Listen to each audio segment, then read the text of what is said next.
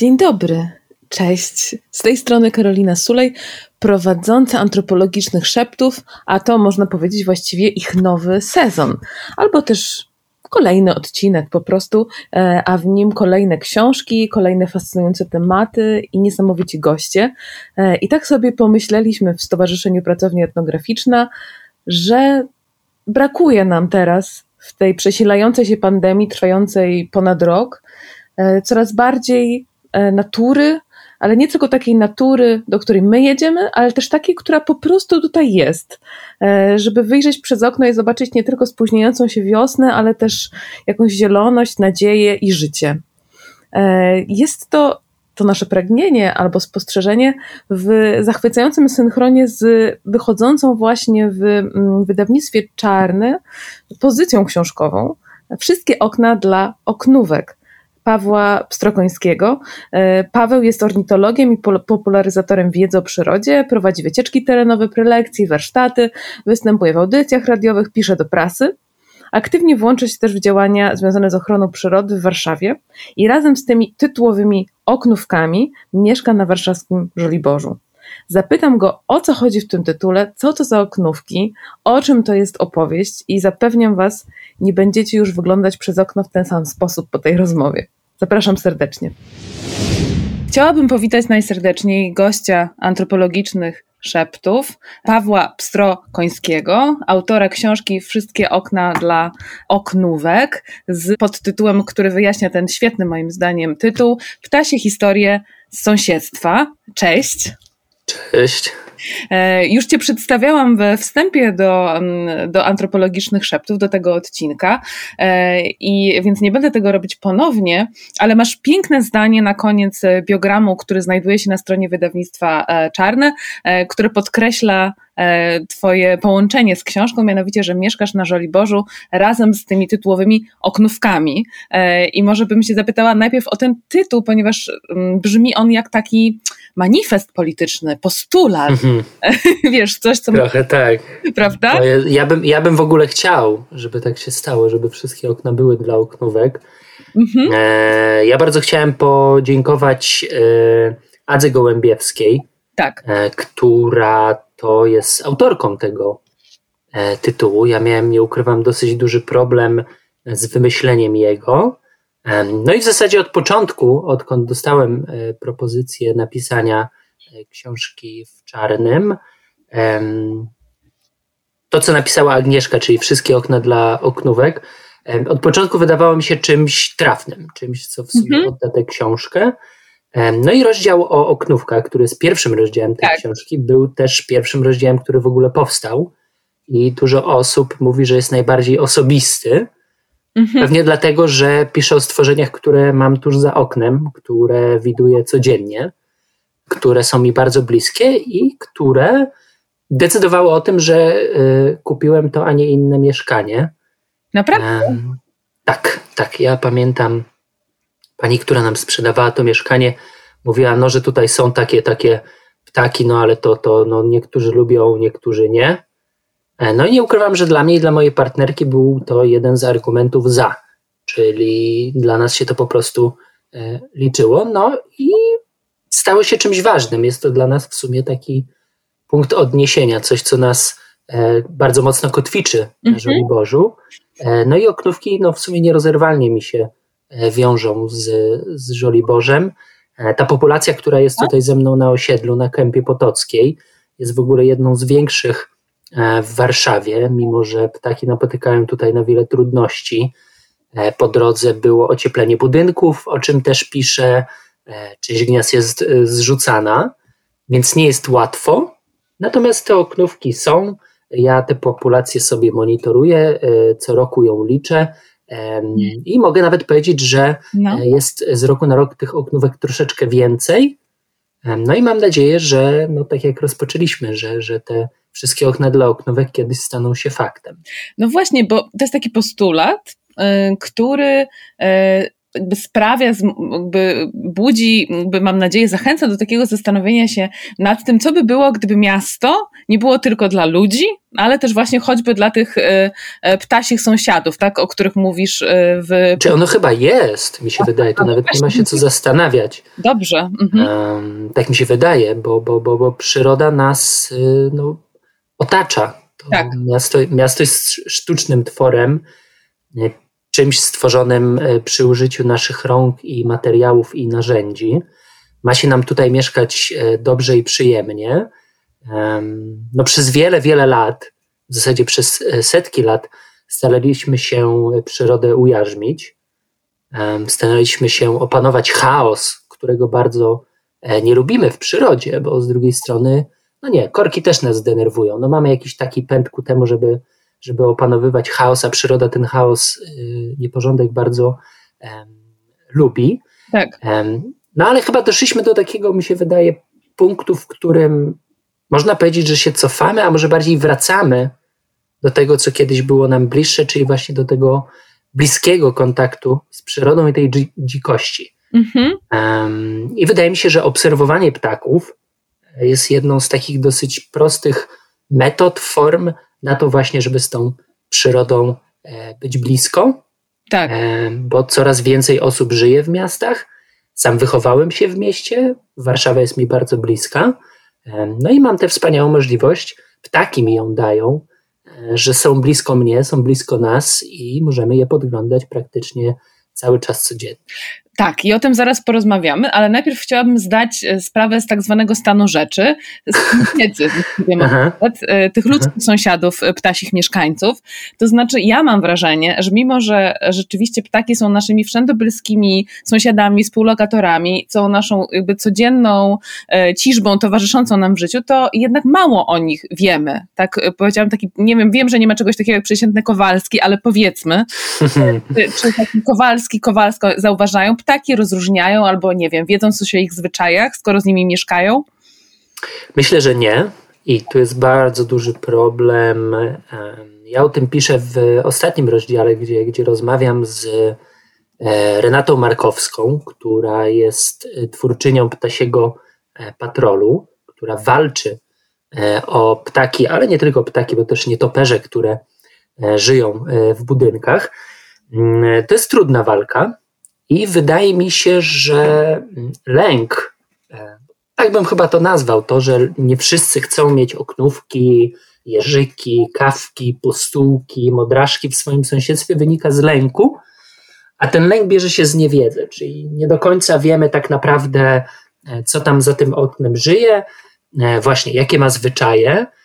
Wspominam też w książce o tym, że bardzo dobrze rozpoznajemy gadżety elektroniczne, mhm świetnie orientujemy się w markach odzieży, w markach aut. Natomiast gdy przychodzi co do czego i mamy rozróżnić wrona od gawrona, no to, to już się staje taką zagadką. I może też bardzo często ornitolodzy są kojarzeni z kimś, kto posiada wiedzę tajemną. Tak. To oczywiście nie jest prawdą, bo wystarczy się rozejrzeć i zwrócić uwagę, bo no, bez wątpienia ptaki, e, można powiedzieć, napierają na nas w mieście E, z każdej strony i w zasadzie gdzie się człowiek nie obejrzy, no to jakiś ptaszor gdzieś się pojawi. Tak, nawet teraz e, jak z tobą rozmawiam, to przeleciała trójka gołębi mm, i usiadła na dachu naprzeciwko i patrzy mhm. przez okno. E, a to patrzenie przez okno jest bardzo ważnym zwyczajem z kolei twoim, w, powtarzającym się też refrenem w książce, że wyglądasz przez okno i widzisz. To po, I widzę. Co tak. jakiś taki mieszkaniec miasta, nie wiem, w Polsce, tak powiedzmy większego, może, może przez to okno zobaczyć? E, był taki nawet przez e, krótki czas pomysł zrobienia w ogóle od rozdziału. E, ja z tego pomysłu zrezygnowałem, nie ma go w książce, właśnie chciałem napisać rozdział w oknie, mhm. bo ja mam takie swoje ulubione miejsce w domu, mam fotel obok okna, lampkę tam z reguły czytuję, no i widzę no i lubię sobie poobserwować. Moja partnerka zresztą też często wygląda przez okno. No i masy rzeczy się dzieje. Muszę przyznać, mm. że w ogóle mi się wydaje, że to ma potencjał nie tyle na rozdział, co nawet na całą książkę. No i ty mówisz o tym, że ty widzisz z okna gołębie. Ja teraz na bieżąco jestem z kwiczołami, które e, przeganiają wrony, bo znalazłem, udało mi się wypatrzeć, jeszcze nie ma liści, więc widzę, gdzie one zbudowały gniazdo, którego pilnują. Natomiast po przeciwnej stronie, bo mam mieszkanie na przestrzał, od kilku dni obserwuję modraszki, mm. które znoszą materiał gniazdowy. Co ciekawe, do gniazda oknówek. Ja piszę o tym w książce i tak się zdarza, że e, modraszki, bogatki, e, wróble bardzo chętnie wchodzą do czarek, kiedy, kiedy oknówek nie ma jeszcze z nami w Polsce, a ptaki w mieście o wiele szybciej przystępują do lęgów. No i ta konkretna para lęgnie się trzy piętra wyżej, czyli aż na piętrze trzynastym. No i okazuje się, że opłaca im się przylatywać, a u mnie na dziesiątym mają mm. odpoczynek. No proszę, no to rzeczywiście to są y, całe konfiguracje, które ci się dzieją za tym oknem.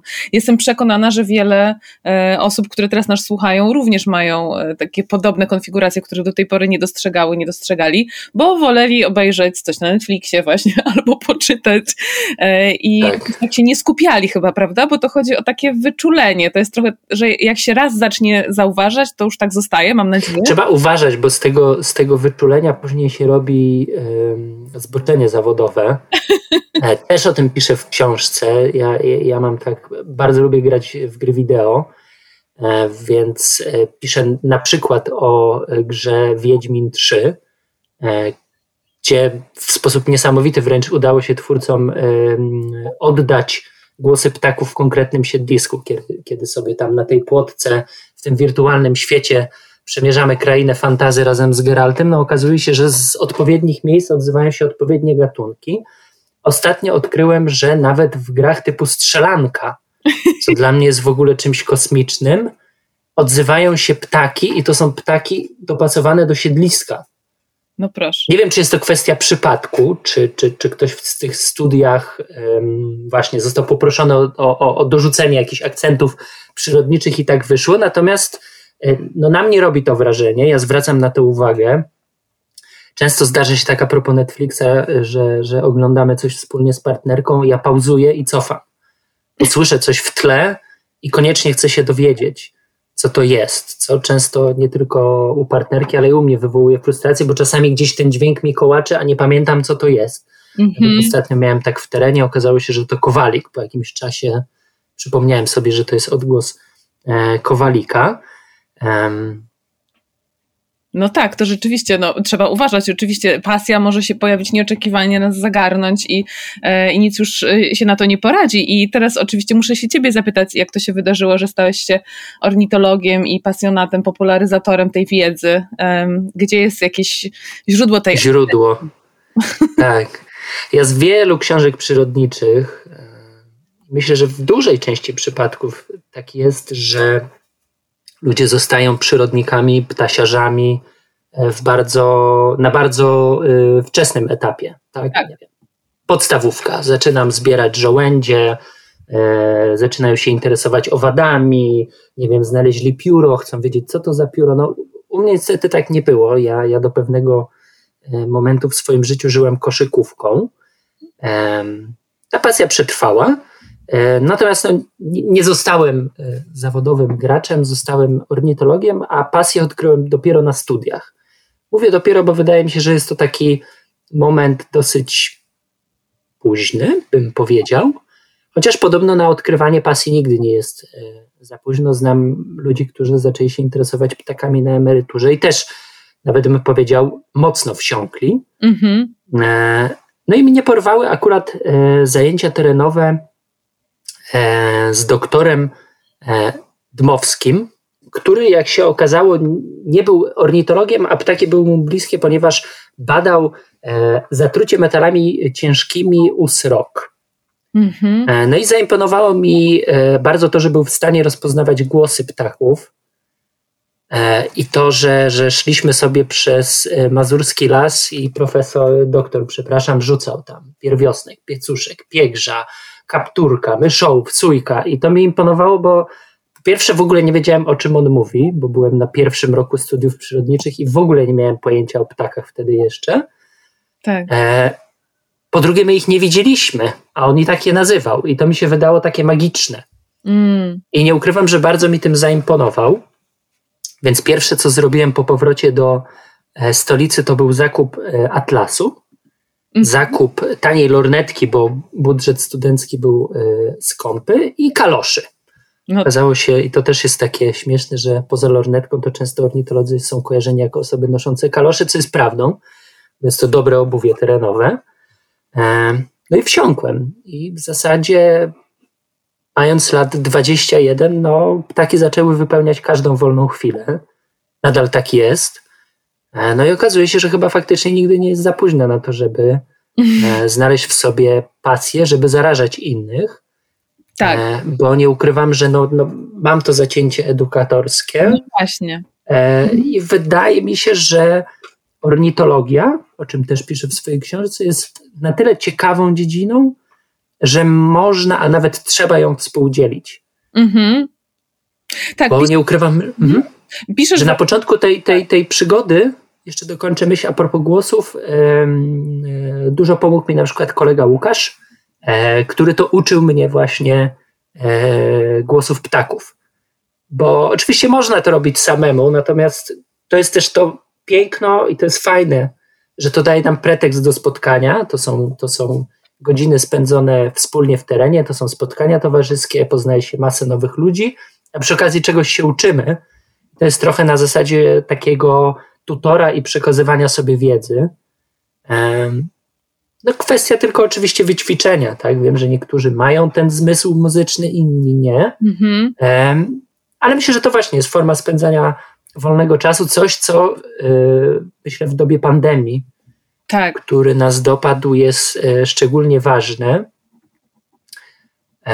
No i też w kontekście tego wyglądania przez okno. Myślę, że mówi się dużo teraz o terapeutycznym wpływie tak. przyrody. E, najpierw mówiono o kryzysie, tak, że się wycofujemy, teraz, tak jak mówiłem, wracamy ku tej dzikości. No i myślę, że takie nawet kilkuminutowe spoglądanie przez okno powinno nas uspokoić. Mhm. E, no i zainteresować, bo na pewno uda nam się coś wypatrzeć. Musi się coś zadać. W sensie nie wyobrażam sobie innej sytuacji, żeby nasze słuchaczki albo słuchacze nie, czegoś nie wypatrzyli za oknem, co się wydarzy. Tak. No i mam teraz oczywiście pytania w dziesięciu różnych kierunkach, ale może mhm. na chwilę zatrzymała przy tych y, ptasiarzach, tak? Czyli właśnie, bo to, co mnie mhm. uderzyło, to to, że właśnie nie podkreślasz tej samotniczości w przyglądaniu się przyrodzie, ale mówisz właśnie, że to się, się tym dzieli, się sobie to przekazuje, wzajemne informacje o tym, gdzie jechać, jakiego ptaka podglądać, że właśnie tą wiedzę się przekazuje, że są warsztaty, że ludzie w różnym wieku, że tu e, emeryt, a tu z kolei właśnie y, ktoś, kto na co dzień, nie wiem, zajmuje się IT, a tutaj jeszcze ktoś, także to są... Budowlań, budowlańcy, przepraszam, budowlańcy, też, też dokładnie. Mhm. książce o tym wspominam. No, e, jesteśmy elementem przyrody i myślę, że dosyć ważnym. E, kiedyś przedstawiano człowieka jako e, kogoś, kto jest na szczycie piramidy, czyli wszystko, co poniżej jest mu podległe, z czym się e, wyjątkowo nie zgadzam jako, jako ekolog i przyrodnik.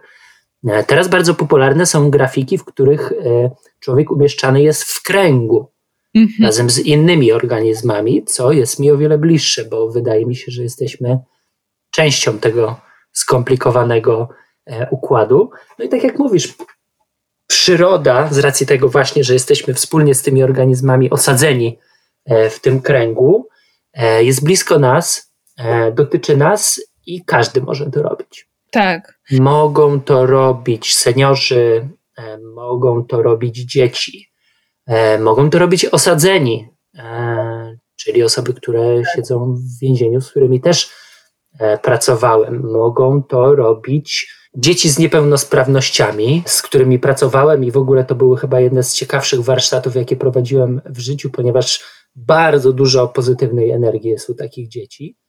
Tego akurat nie ma w książce, ale e, próbowałem stworzyć taki fragment, w którym opisywałem swoją przygodę w Wielkiej Brytanii, gdzie zostałem przeatakowany przez emerytki siedzące w czatowni. E, I, i, I, jedna z nich była no, obwieszona sprzętem, za który myślę, można było dobre auto kupić. Myślę, że panie w wieku mojej babci.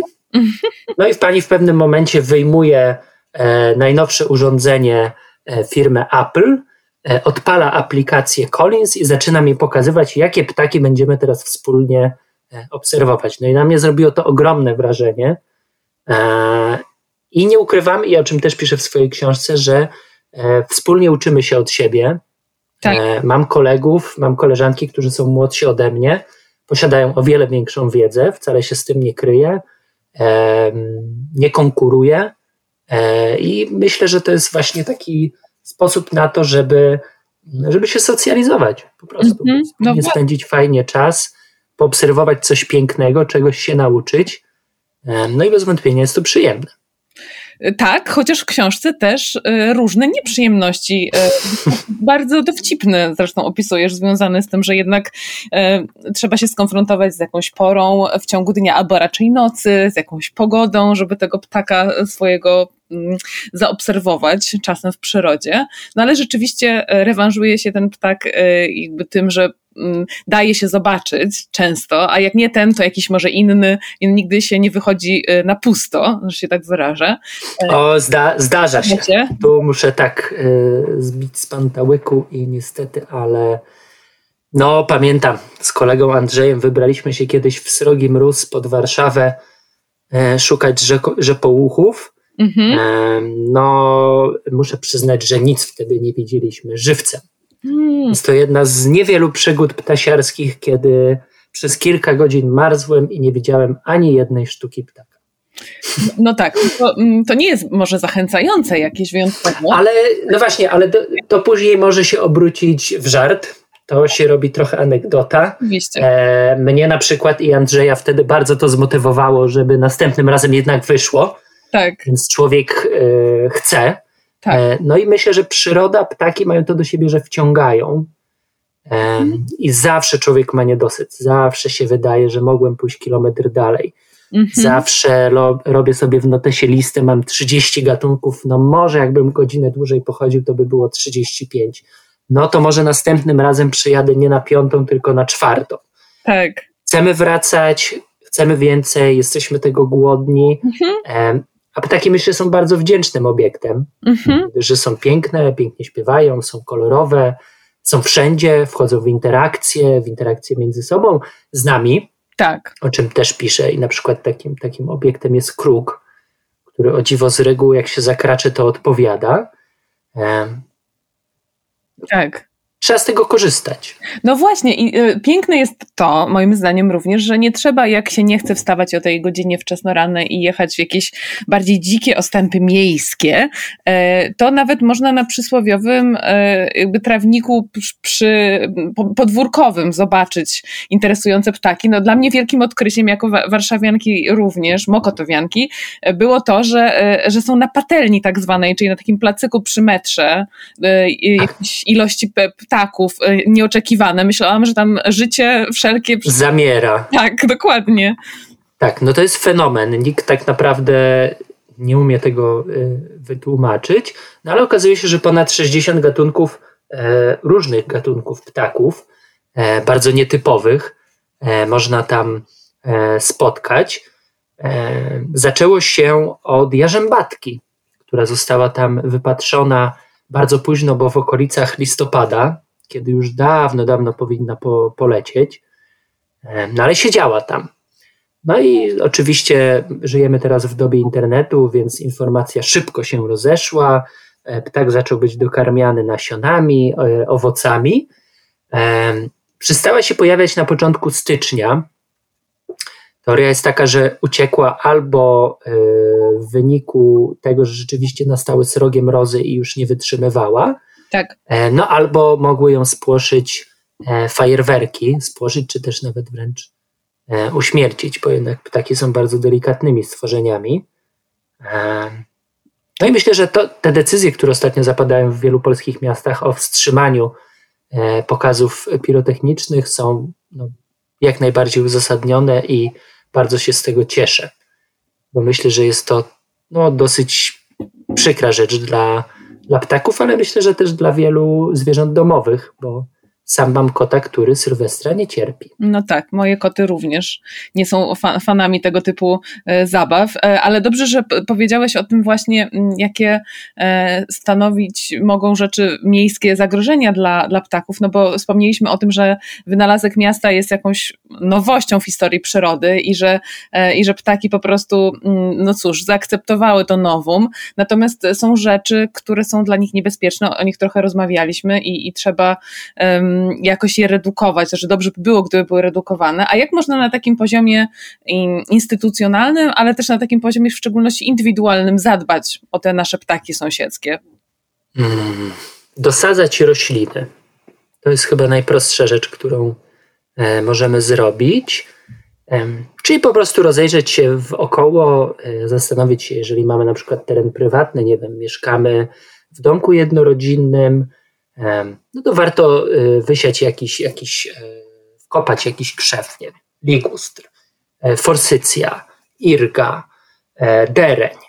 Mm, jeżeli żyjemy we wspólnocie mieszkaniowej, no to może warto się zainteresować, napisać mail i spróbować zadbać o tę zieleń. Ja tak. na przykład z partnerką tak zrobiłem i ogródek, który mamy pod blokiem jest naszego autorstwa dostaliśmy zgodę od wspólnoty i pieniądze na, na, na, na rośliny. E, założyliśmy ten ogródek.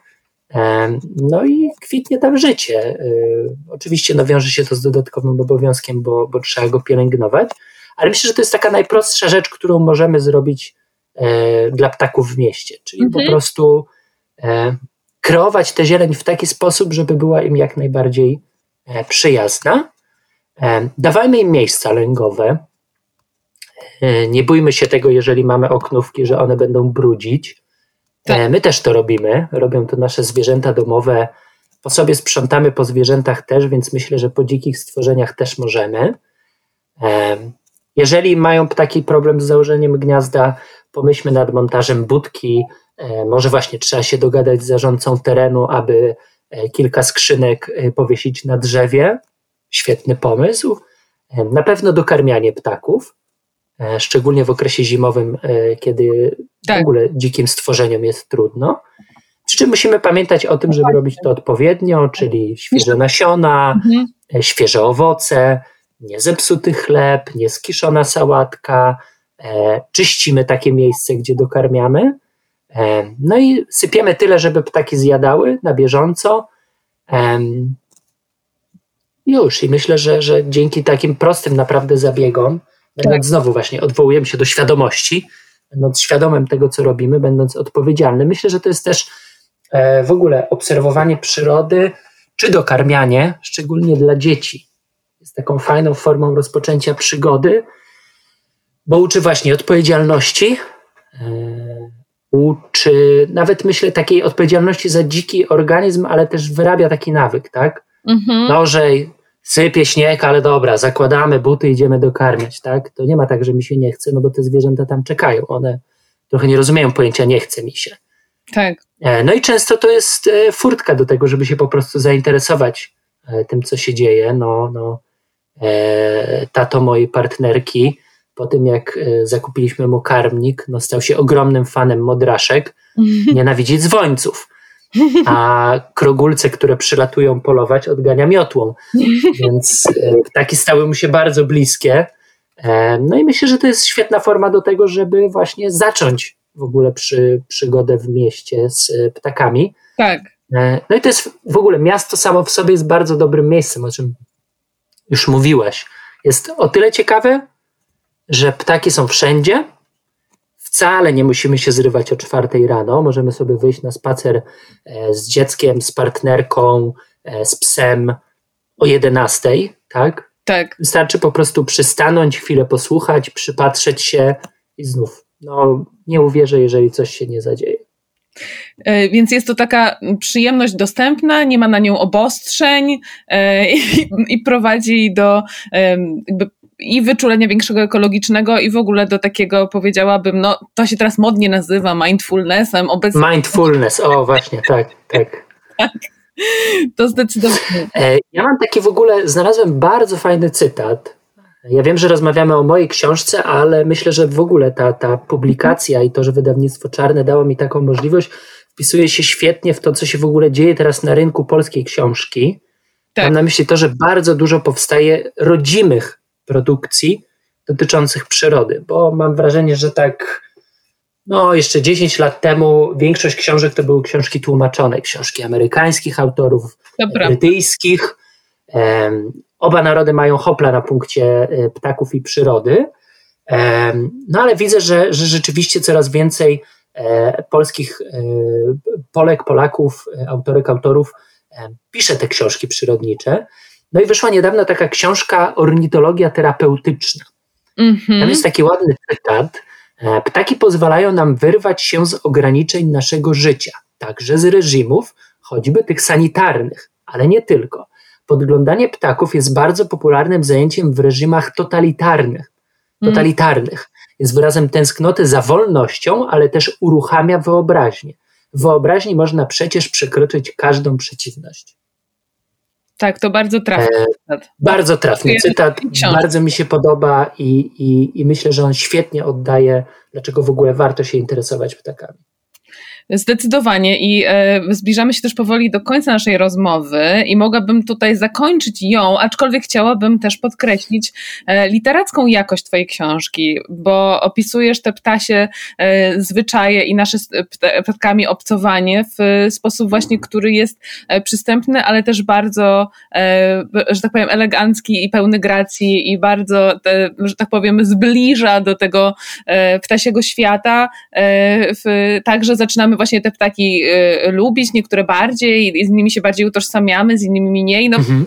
możemy ten kalejdoskop obejrzeć dokładnie, bo te ptaki miejskie to rzeczywiście jest cały wszechświat i już wymieniałeś gołębie, wróble, sikory, kruki, wrony, sroki, sowy, kaczki, mewy, rybitwy, jaskółki, po prostu y, mnóstwo, mnóstwo jest y, tego mnóstwo.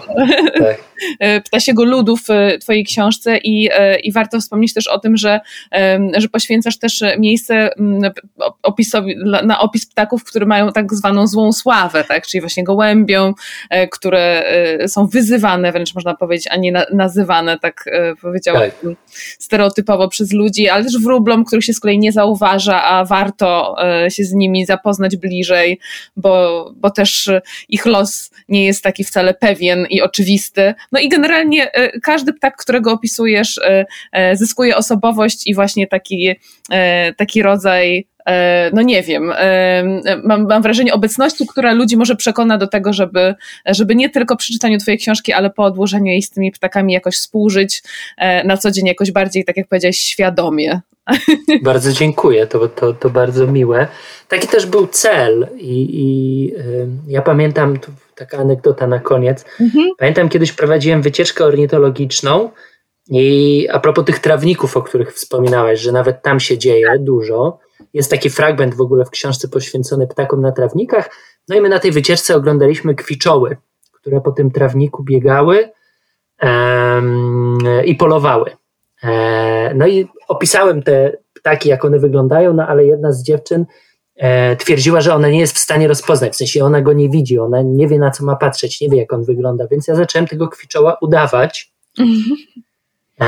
Na co ona powiedziała, że mi to w ogóle świetnie wychodzi, bo ona już wie, na co ma patrzeć. E, I doszliśmy wspólnie do wniosku, że może warto w ogóle sztukę teatralną o ptakach przygotować. Mhm. E, to ptaki są mi po prostu bliskie. E, cieszę się, że to czuć w książce, tak. bo też mi na tym, na tym zależało. No i jest tam też taki fragment, który myślę, że bardzo dobrze oddaje ideę, która jest mi bliska, czyli tego, żeby po prostu oglądać ptaki codziennie, bo są blisko.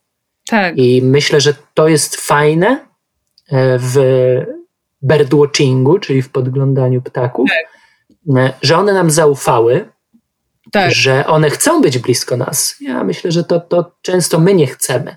To ładne. Um, no i są to wyjątkowo po prostu urocze stworzenia. No, yy, piszę też o tym, bardzo duże wrażenie na mnie, pamiętam, zrobiło, kiedy rozmawiałem z Agnieszką Czujkowską i ona opisywała mi, w jakiej kondycji przywieziono gołębie, mm -hmm. które ekipa budowlana wrzuciła do kontenera, co tak. jest e, niesamowitym bestialstwem. E, przyznam się, że prawie się popłakałem e, i w pewnym momencie się wyłączyłem. Po prostu przestałem rejestrować, co ona do mnie mówi, bo dla mnie jest to niewyobrażalne. I takie są mi po prostu bliskie. I, i, i na koniec właśnie. No, tak, myślę, że. Że bardzo się cieszę. Tak. E, I, I fajnie, że to widać. Tak, to czuć zdecydowanie w Twojej książce. Udało się, e, e, udało Ci się to przekazać świetnie i gdyby nie był to tak już wytarty, e, wytarte określenie, to bym powiedziała, że bardzo czule, bardzo czule je opisujesz. Dziękuję. Ale rzeczywiście, rzeczywiście tak jest i, i bardzo Ci dziękuję za, za Twoją książkę. Paweł Strokoński, Wszystkie okna dla oknówek, pyta się historię z sąsiedztwa w wydawnictwie Czarne. Teraz można kupować, już do czego bardzo zachęcam. To jest zawsze najlepszy komplement dla autora. Dziękuję. Dziękuję. A tobie, a tobie, Pawle, bardzo serdecznie dziękuję za naszą rozmowę. Do ja również. Po tej rozmowie o ptakach, ale tak naprawdę mam wrażenie, że po prostu o uważności na to, co się wokół nas dzieje, co jest innym nieludzkim życiem i może nam dać dużo radości i nauczyć solidnej empatii oraz y, takiego dobrego dla zdrowia psychicznego połączenia ze światem, chciałabym, żebyśmy porozmawiali o innych naszych sąsiadach, a właściwie sąsiadkach, bo są one rodzaju żeńskiego, ta roślina, o roślinach właśnie.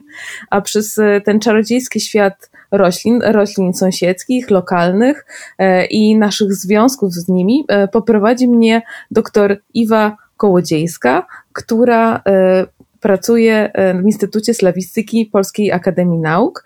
E, porozmawiamy o jej pracy doktorskiej, którą poświęciła e, Związkom Ludzi i Roślin i wytłumaczy nam dr Iwa Kołodziejska również, co to jest etnobiologia, e, czy też antropologia roślin i dlaczego wszyscy ją uprawiamy i czemu o tym nie wiemy, a powinniśmy i jak to może wzbogacić nasze życie. Najserdeczniej zapraszam na rozmowę z moją gościnią.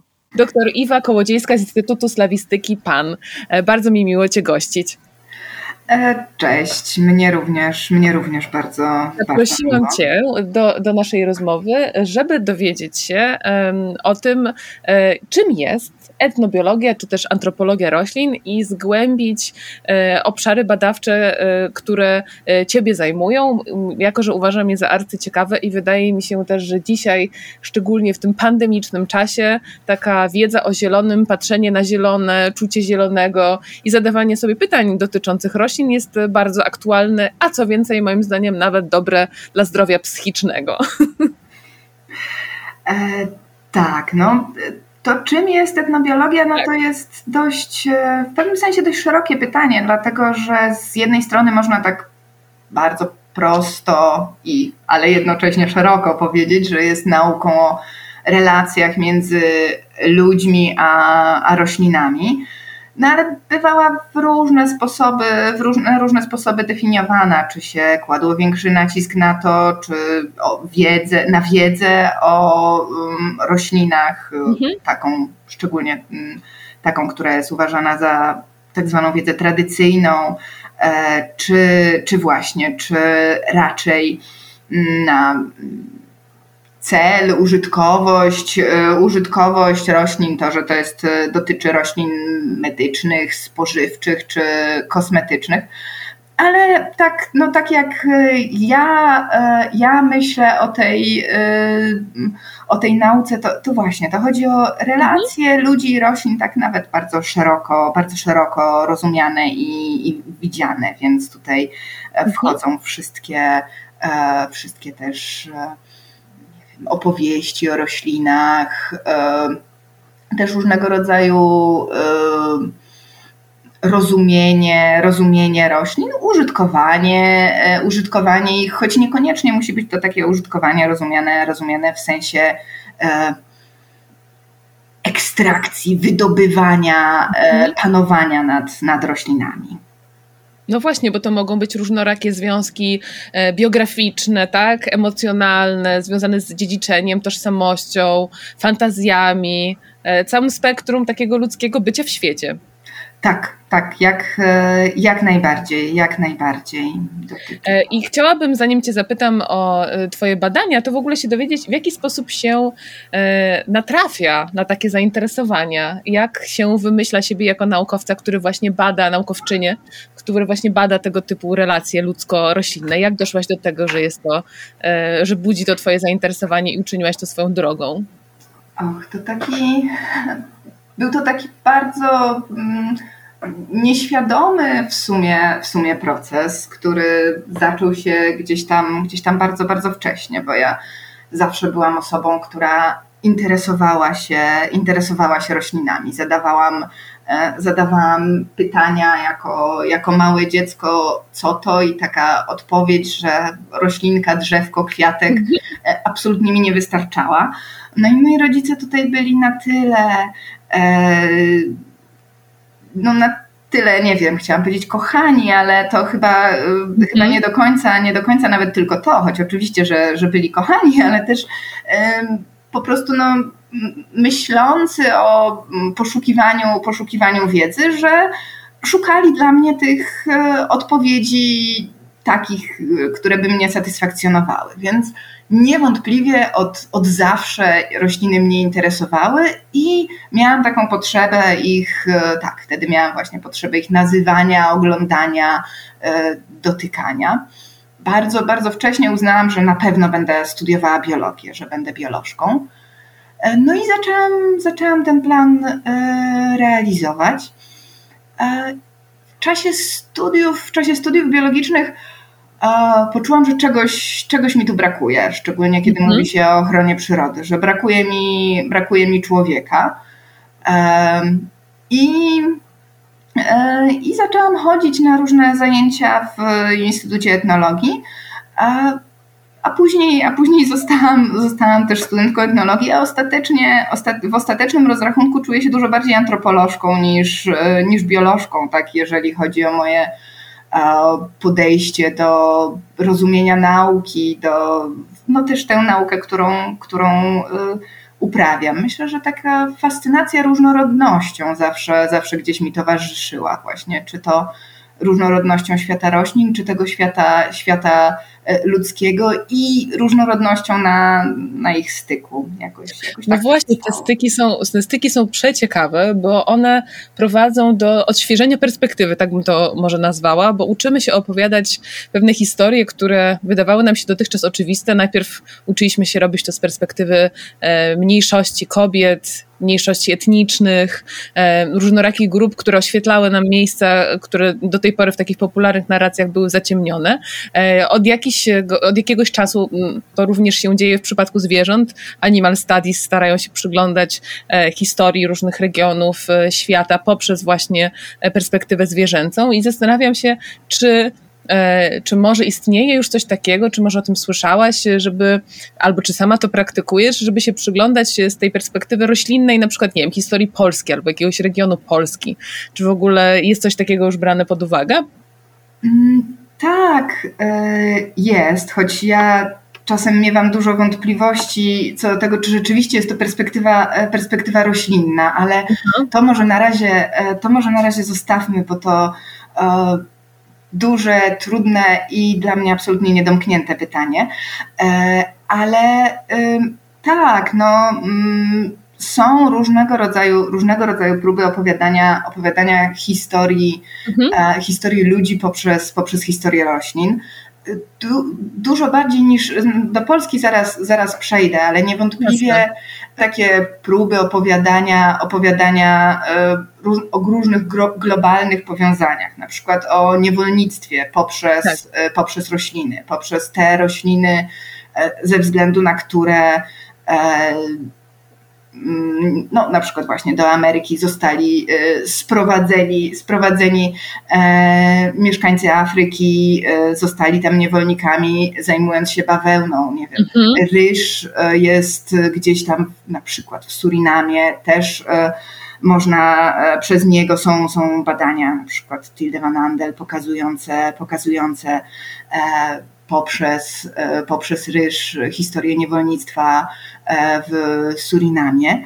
Czyli mm, na pewno, na pewno można, tak? Można, można pokazywać historię, historię różnego rodzaju używek, tak? Herbata tak. jest nawet wojny herbat, y, tak, no, wojny opiumowe, e, tak. herbatka bostońska, mamy, y, mamy w historii, w historii nawet takiej zupełnie tej historii mhm, uczonej, uczonej tak jakiej byliśmy kiedyś uczeni, te rośliny się pojawiają i można, można właśnie, można opowiedzieć, opowiedzieć historię bardziej, bardziej zaczynając, zaczynając od nich, tak? Pokazując tak. Powiązania, e, związki przyczynowo-skutkowe, właśnie, właśnie koncentrując, się, e, koncentrując się na roślinach. No, w Polsce tro, tego rodzaju mm, badania, które odnoszą się do, e, do historii i jednocześnie, jednocześnie starają się ją pokazać przez rośliny. Na przykład prowadzi Mikołaj Smykowski. On zajmuje się czymś, co nazywa fitoetnografiami e, zagłady. Mhm. I pokazuje, pokazuje właśnie roślinne, roślinne historie miejsc, e, miejsc zagłady. Tak, no jest to, jest to też jeden, jeden ze sposobów no właśnie, pokazywania, tak. pokazywania tego, tego jakby co, co się zmienia w świecie, tak jakby mm, naszych interwencji różnorakich, najczęściej bardzo niszczących w rzeczywistość. Ja pamiętam, że bardzo mnie poruszył taki projekt kilka lat temu Karoliny Grzywnowicz, on się chyba nazywał Chwasty. Chwasty, mhm. tak, tak, tak. tak Może tak. powiesz o nim dwa słowa, też go pamiętasz? Tak. E, tak, tak, pamiętam, e, pamiętam ten, e, ten projekt. Nie wiem, czy tak umiem o nim teraz ładnie, ładnie opowiedzieć, ale w ogóle to, że mm, artyści mówią, mówią dużo i, i o chwastach, i też o roślinach, które są nazywane przez biologów roślinami inwazyjnymi, mhm. to są takie, takie właśnie, takie mm, zwrócenie, zwrócenie uwagi na te e, rośliny i te byty, które gdzieś są, e, gdzieś są na marginesie, czy gdzieś są właśnie tymi, które tak. przybywają, e, przybywają z, z zewnątrz, pojawiają się spontanicznie, nie są przez nas, nie są przez nas kontrolowane, tak? Bo, tak. no bo właśnie, bo często człowiek ma tę ogromną, ogromną potrzebę e, kontroli, tego wrażenia, że, e, że to on tutaj roz, e, rozgrywa karty, je rozkłada.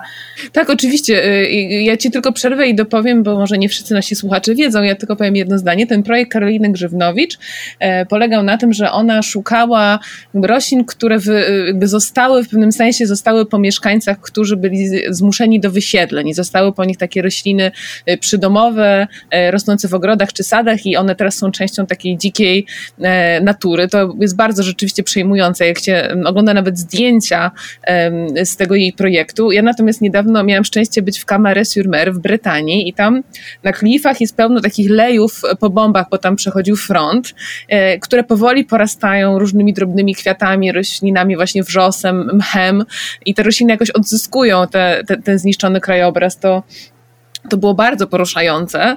E, natomiast e, jakby roślinna historia to nie jest tylko ta historia e, właśnie odzyskiwania jakoś terenu po, po naszych ludzkich interwencjach. To najsłynniejsze chyba czarnobylskie są te historie związane z tym, jak rośliny wracają, ale to też historia naszego współbycia z roślinami i takiego tu i teraz życia. I to jest to, co, co Ciebie bardzo interesowało i czemu poświęciłaś swój doktorat. I chciałam, żebyś powiedziała, E, jak on powstawał. Nosi on tytuł Praktykowanie wiedzy o roślinach i na Podolu, e, roślinach na Podolu Wschodnim, studium etnobiologiczne, relacje ludzi i roślin.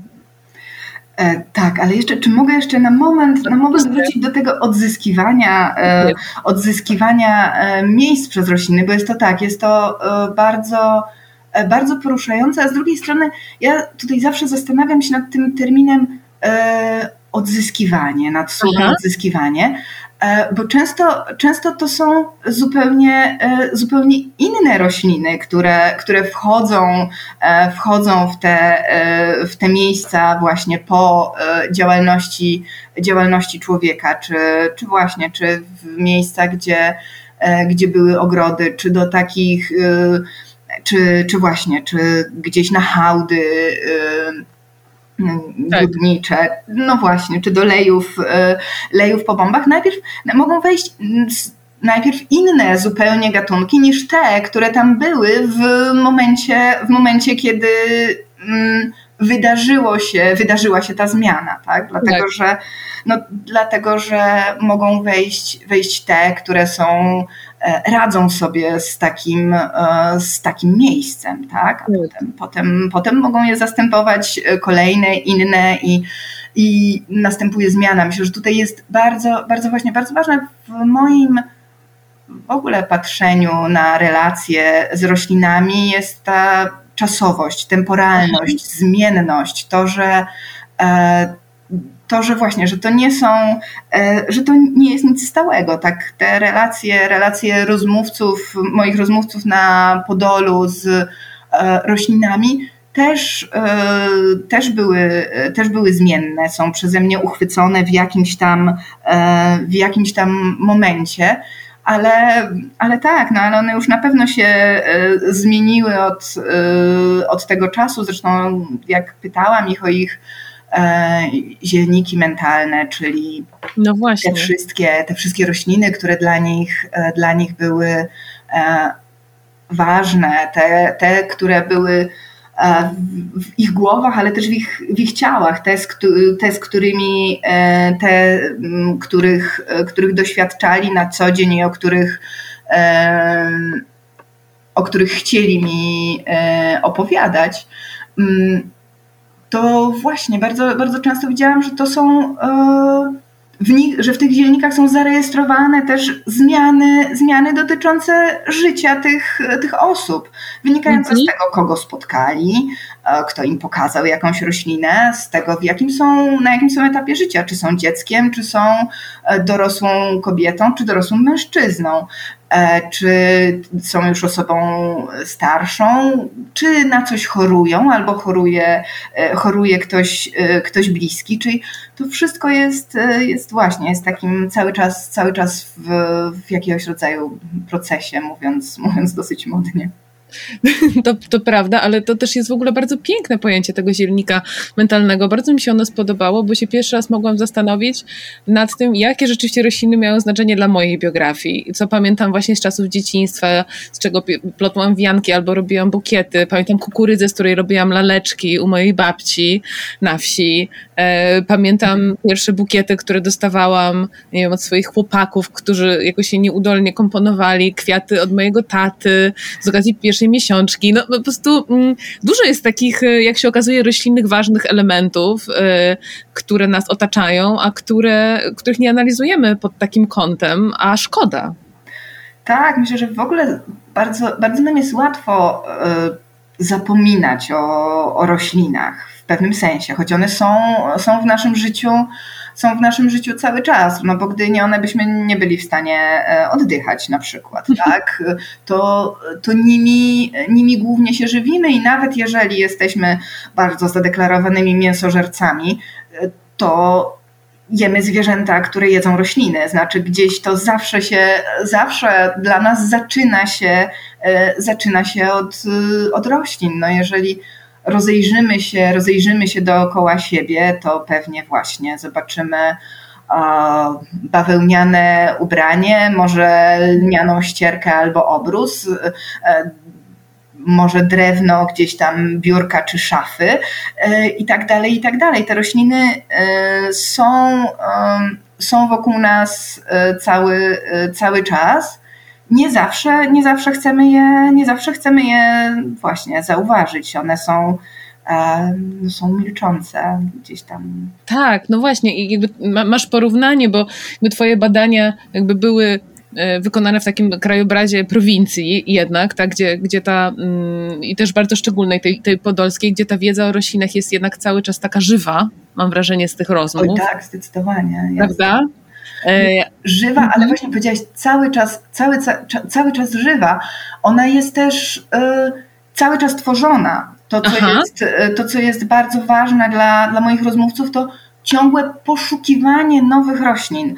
Oni naprawdę bardzo dużo rozmawiają o roślinach. Można wsiąść do y, marszrutki lokalnego autobusu i usłyszeć, usłyszeć osoby, które właśnie pytają siebie o jakieś, e, jakieś rośliny, szczególnie rośliny lecznicze. Szczególnie te rośliny lecznicze tutaj się e, przewijają, ale, ale nie tylko. E, one mają, jest tak z różnych względów, z takich czysto, czysto pragmatycznych, na przykład ze względu na mm, sytuację służby zdrowia, ale też, e, też takich tożsamościowych względów, tego, że mhm. E, dla moich rozmówców w, i w ich poczuciu ukraińskości, w ich poczuciu tego, kim oni są i lokalnie, i też właśnie tak bardziej, e, bardziej na poziomie narodowym, jako, jako Ukraińcy, rośliny są, e, rośliny są bardzo ważne. Mhm. Zbieranie roślin, jedzenie roślin, picie roślinnych herbat, leczenie się roślinami. No, nawet zastanawiałam się, zastanawiałam się nad tym też E, gdzieś tam mi to przemknęło przez myśl, jak rozmawialiśmy o historiach roślinnych, bo e, jeżeli pójdzie się do ukraińskiej szkoły, to jeżeli będzie wisiała właściwie w każdej pewnie, we wszystkich, w których byłam, a myślę, że, że na pewno pewnie, pewnie prawie każdej, a jeżeli nie w każdej, wisi e, hymn i, i herb Ukrainy i bardzo, bardzo często przy tym hymnie będą narysowane owoce, owoce i liście, liście kaliny koralowej. E, kalina będzie się pojawiać właśnie jako taka e, roślina wręcz, wręcz traktowana jako roślina narodowa. Zastanawiałam się nad tym, że no, mm, ja w mojej szkole nie widziałam roślin w, w, takiej, e, w takiej funkcji. I u nas, no, jak się tak postarać, no to można oczywiście wyciągnąć, wyciągnąć jakieś, jakieś rośliny. Nie mamy roślin na banknotach, tak jak w niektórych krajach są rośliny na banknotach. No mamy, mamy roślinę na, na monetach, bo mamy liście, liście dębu, ale myślę, że sama ta historia, historia tego, jakie, jakie liście dębu mamy na, mamy na monetach, e, pokazuje, e, pokazuje gdzieś to oddzielenie jakieś od roślin, które, e, które zaszło w każdym razie w wypadku osoby, która projektowała, e, tak. projektowała, e, projektowała te monety, dlatego że jak pewnie wiele osób wie, liście, które są na monecie, to są liście dębu czerwonego.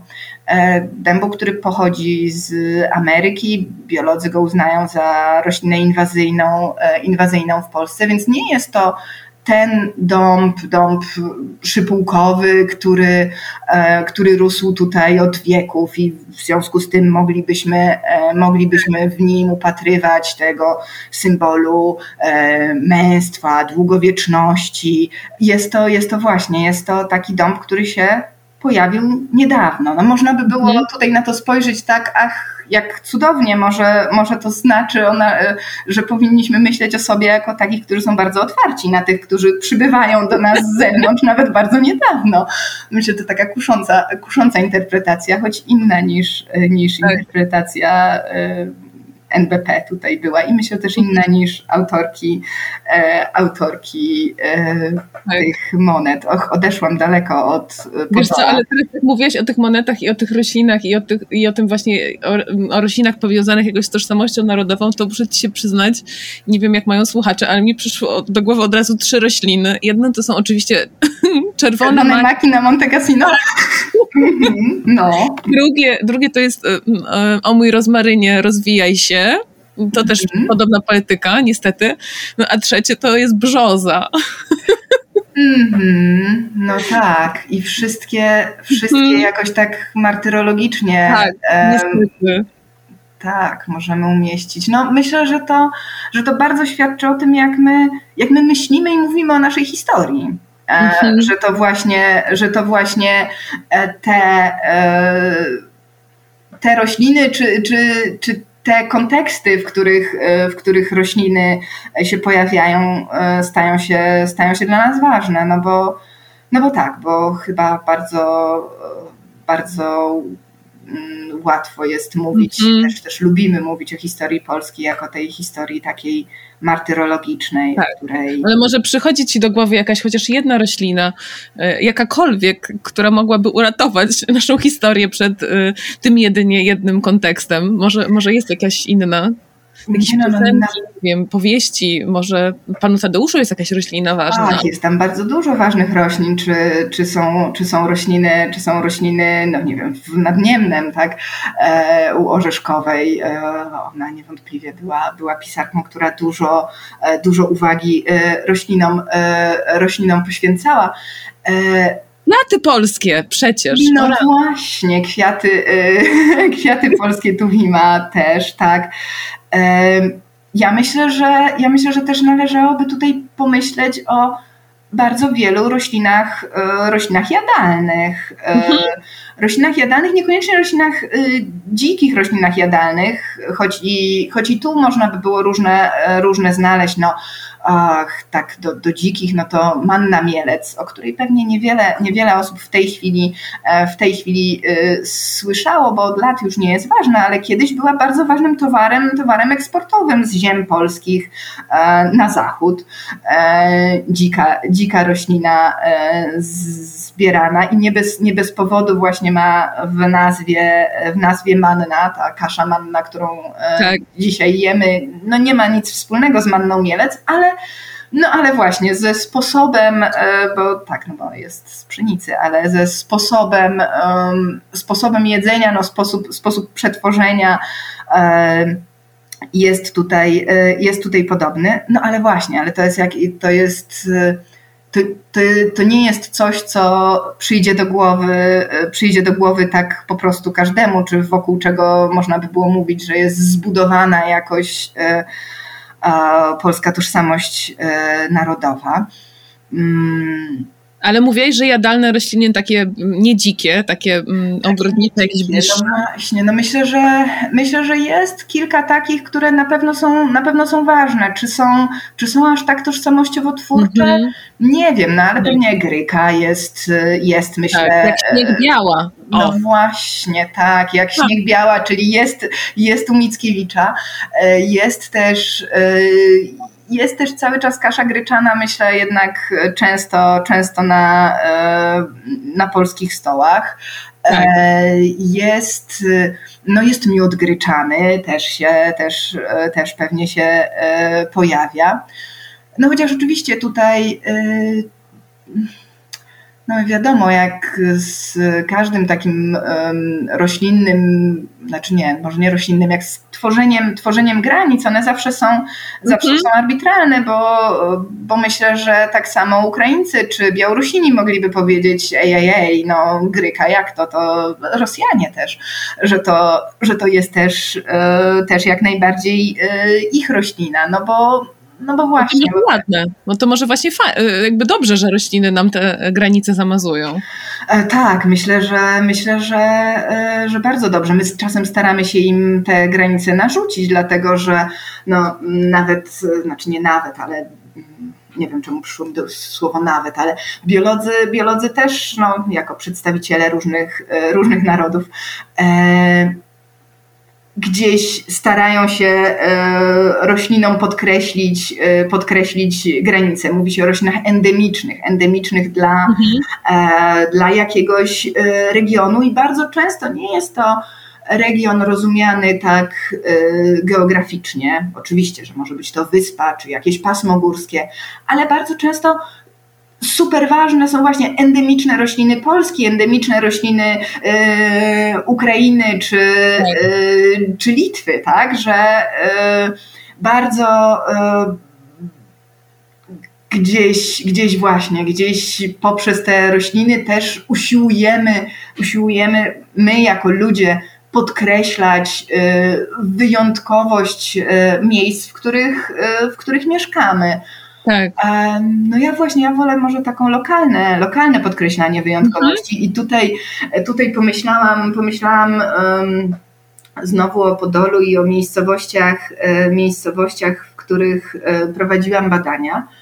E, w tej najważniejszej dla moich badań miejscowości w Stroińcach jest las Jest las, las grądowy, czyli taki, w którym rosną graby, lipy, taki ten, ten tak, no, taki, taki las, który jest lasem rosnącym na, na żyznej, żyznej dosyć ziemi. Las, który wchodzi do tej, do tej wsi, jego fragmenty są, e, są w różnych miejscach dosyć, dosyć rozległej, e, rozległej wsi, no i jest wokół, e, wokół wsi. W tym lesie na wiosnę kwitną najpierw padsnieżniki, czyli albo pitsniżniki, jak w jeden i w drugi sposób mówią moi, moi rozmówcy, czyli przebiśniegi.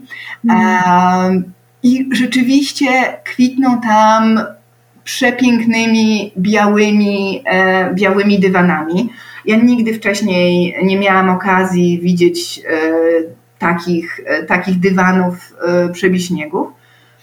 No i moi rozmówcy zdecydowanie widzą w tym coś takiego ich, wyjątkowego. Ja jak tam pierwszy raz przyjechałam, to było, to było akurat pod koniec marca, czyli właśnie, właśnie w takim momencie, kiedy E, kiedy przebiśniegi zaczynały, e, zaczynały kwitnąć, bo był to rok, kiedy dosyć, dosyć długo, dosyć długo była, e, była zima i one właśnie wychodziły wszedłszy do sklepu, y, słyszałam ludzi, którzy mówili, a czy już, czy już y, byłaś na y, podśnieżnikach, czy już, czy już widziałaś y, przebiśniegi? Ja w tym roku jeszcze, jeszcze nie byłam, jeszcze nie widziałam, jeszcze nie widziałem. Y, no, widywałam y, ludzi robiących, zbierających bukieciki, zatrzymujących się, nawet przejeżdżając samochodem po to, żeby zebrać zebrać e, bukiet, to zwykle byli mężczyźni, więc pewnie tak jak, tak jak ty wspominałaś na początku, były to bukiety dla jakiejś ważnej, ważnej kobiety. E, no właśnie, więc no tak, też no tak. mogą, mogą gdzieś tam tak lokalnie po prostu być, być ważne dla jakiejś... Tak, i, trzeba, i trzeba je tak najlepiej w tym kontekście, w tej niszy jakiejś, e, najlepiej się im przyglądać. One najpełniej wybrzmiewają, tak z twojego doktoratu też tego się mogę, można dowiedzieć, ale zmierzając do końca naszej rozmowy powoli, na koniec bym cię chciała zapytać, w jaki sposób mieszczuchy, tak, osoby mieszkające w mieście, lokalnie w jakimś mieście, e, czy to mniejszym, czy to większym, jak o, oni mogą do tych roślin się, się zbliżać? Czy widzisz, że jest taki ruch jakiś e, jako antropolożka społeczny, żeby ten zieleń mieć blisko siebie, nie wiem, żeby gromadzić rośliny w mieszkaniach czy na balkonach, albo żeby jakoś umajać miasta? E, jak, jak, jak, jak widzisz stan rzeczy tutaj i jak można sobie mm, jakoś te rośliny przysposabiać, żeby, e, no, żeby właśnie z nimi bliżej żyć? Jakie masz rady? No jako antropolożka zacznę od tego, że to tak. zależy. Czyli, mhm. czyli właśnie y, zależy na, na jakie miasto patrzymy i na których jego, y, na których tak. jego mieszkańców, czy, czy właśnie, czy patrzymy na jakieś y, odgórne, odgórne miejskie działania dotyczące umajania miasta. I te, te działania, no na przykład w Warszawie, E, która jest e, tym miastem, w którym, e, w którym pracuję i w którym się wychowałam, jest, bardzo się zmieniło na, na przestrzeni lat. W ostatnim, w, ostatnich, w ostatnim czasie pojawiają się na ulicach rośliny, które kiedyś były raczej z nich wypierane. No ja uwielbiałam uwielbiałam wracać, wracać ze szkoły. Mieszkałam wtedy w okolicach Łazienek i kiedy wracałam, wracałam ze szkoły do domu i widziałam kwietniu, maju między, na, tak, na spacerowej, gdzieś tam między spacerową a Gagarina, wielkie łany, e, łany żółtych mniszków. Myślałam, och, jak dobrze, wreszcie wracam, wracam z centrum, wracam powoli w miejsce, gdzie jest coraz, e, coraz więcej, e, coraz więcej zielonego. Mhm.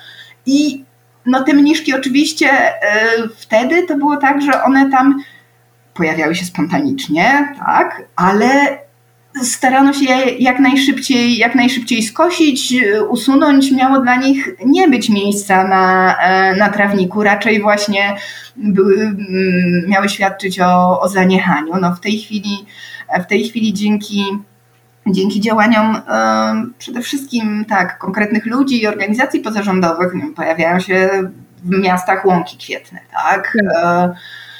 Czyli, czyli właśnie no, um, zupełnie ta spontaniczna roślinność, która jest nobilitowana w mieście, do, tak, dostaje z powrotem prawo w nim, e, w nim bycia. E, I, I też no, klomby miejskie się zmieniły. Na przykład od paru lat na placu na rozdrożu y, są e, rośliny jadalne na, na klombach. Tak. To się tak, to się, to, to się bardzo, bardzo zmienia. No, no, a druga część to te zwyczaje indywidualne, tak?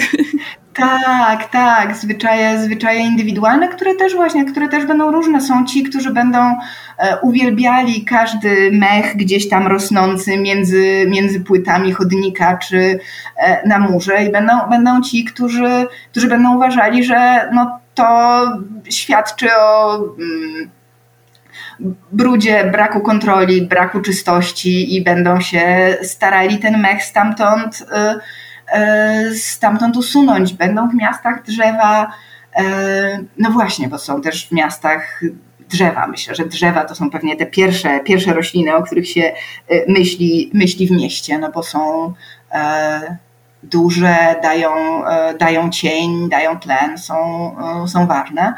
I będą takie, które są sadzone no, ze względu na swoje zdolności wytrzymania, wytrzymania w tym mieście, e, bycia, bycia blisko człowieka w takim, e, w takim miejscu, które, które właśnie, które jest, jest bardziej betonowe.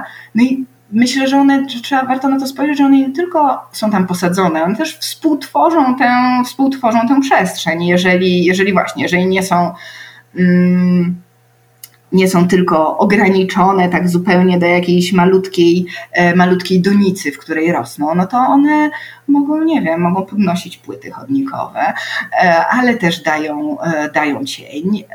Są, są miejscem, pod którym miło jest postawić ławkę, więc one jakoś, jakoś współtworzą tę przestrzeń na tyle, na ile na tyle, na ile im y, pozwalamy, a czasem ją współtworzą tam, gdzie wcale, wcale im niechętnie pozwalamy. Nie wiem, wyrastają gdzieś a, nie wiem, w rynnach, e, w rynnach, czy pod, między dachówkami starych kamienic, tak? I tak. przynajmniej przez jakiś czas tam e, sobie dają radę.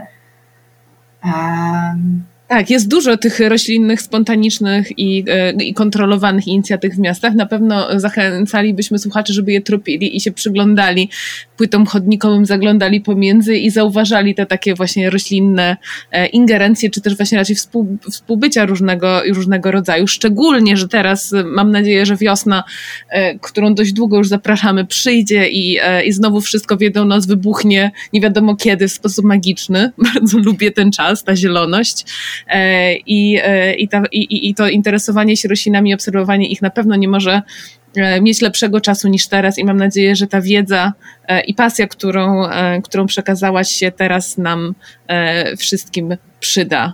I, I jeśli miałabyś jeszcze może na koniec jakieś słowo zamykające, to, to bardzo chętnie, bo już niestety musimy się zbliżać do końca słowo zamykające, nie wiem, oczywiście widzisz, to wtedy się mm, staje nagle czymś takim, że to musi być to najważniejsze, najważniejsze zamykające, e, zamykające słowo. Myślę, że hmm, po prostu warto, warto, znaczy dla mnie bardzo ważne jest, ważna jest wrażliwość, wrażliwość na różnego rodzaju byty, które, które mnie otaczają, czy to te ludzkie, czy, czy właśnie, czy, czy inne niż, niż ludzkie, te roślinne. I myślę, że to tak, to od naszej wrażliwości bardzo, bardzo dużo zależy, jak, jak, wygląda, jak wygląda świat, w którym, w którym żyjemy. To jest bardzo piękne słowo zamykające i powiedziałabym nawet podnoszące naszą dyskusję do jeszcze, na jeszcze wyższy poziom.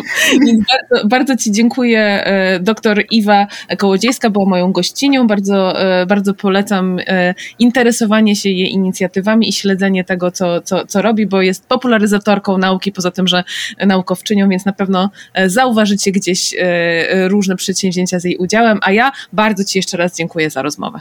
Ja też bardzo, bardzo dziękuję. I to już wszystko na dzisiaj w antropologicznych szeptach. Ponad godzina obcowania z naturą i e, jej różnorakimi przejawami, przejawia, przejawami. Och, tak, zapętliłam się, bo rzeczywiście można stracić od tego i język w gębie zapomnieć, jakie to jest piękne polskie przysłowie. E, tyle, tyle tych niesamowitych e, przejawów życia na naszej planecie, animalnych i e, florystycznych, floralnych, nie wiem, czy jest takie słowo również, więc najlepiej będzie, jak już zakończę i odeślę Państwa, odeślę Was, słuchacze, do książki Pawła Pstrokońskiego oraz do badań dr Iwy Kołodziejskiej, a mnie pozostaje się już tylko pożegnać i zaprosić na kolejne antropologiczne szepty już za miesiąc. Czekają kolejne nowości wydawnictwa czarne i kolejne ważne tematy.